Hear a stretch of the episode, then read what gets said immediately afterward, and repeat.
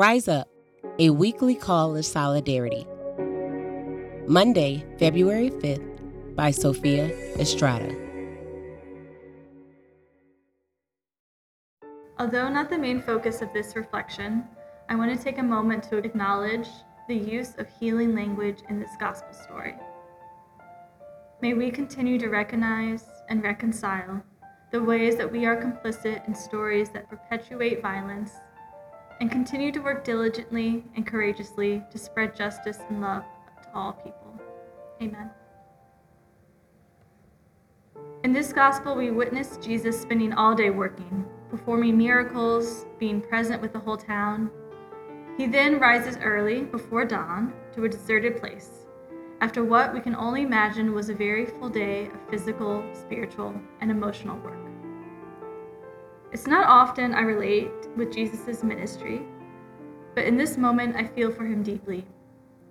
Running around from job to task to errand to chore to work, I feel committed to all people I have worked with and worked for, yet I inevitably have felt pulled beyond what my human body could do.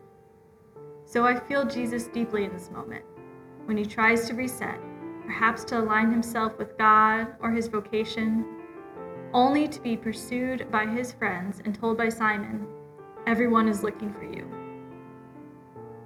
In this moment, Jesus simply responds, Let us go to the neighboring towns, for that is what I came to do. How does he do this? How does he go from finding refuge in a deserted place to recommitting to his ministry?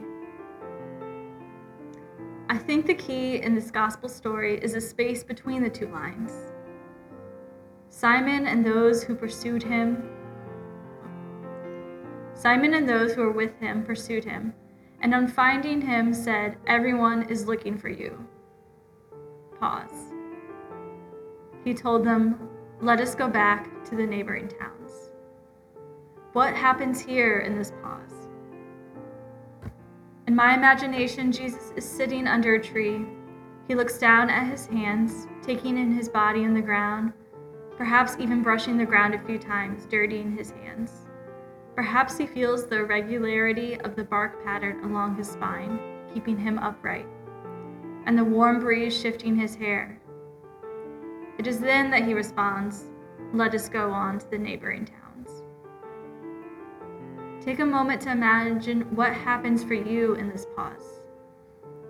What brings us from the moments of despair or exhaustion into moments of ministry? Is it community or laughter? Is it sleep? Is it a pump up song? Remember, there is no right or wrong answer. What bridges these two moments in your imagination and in your body?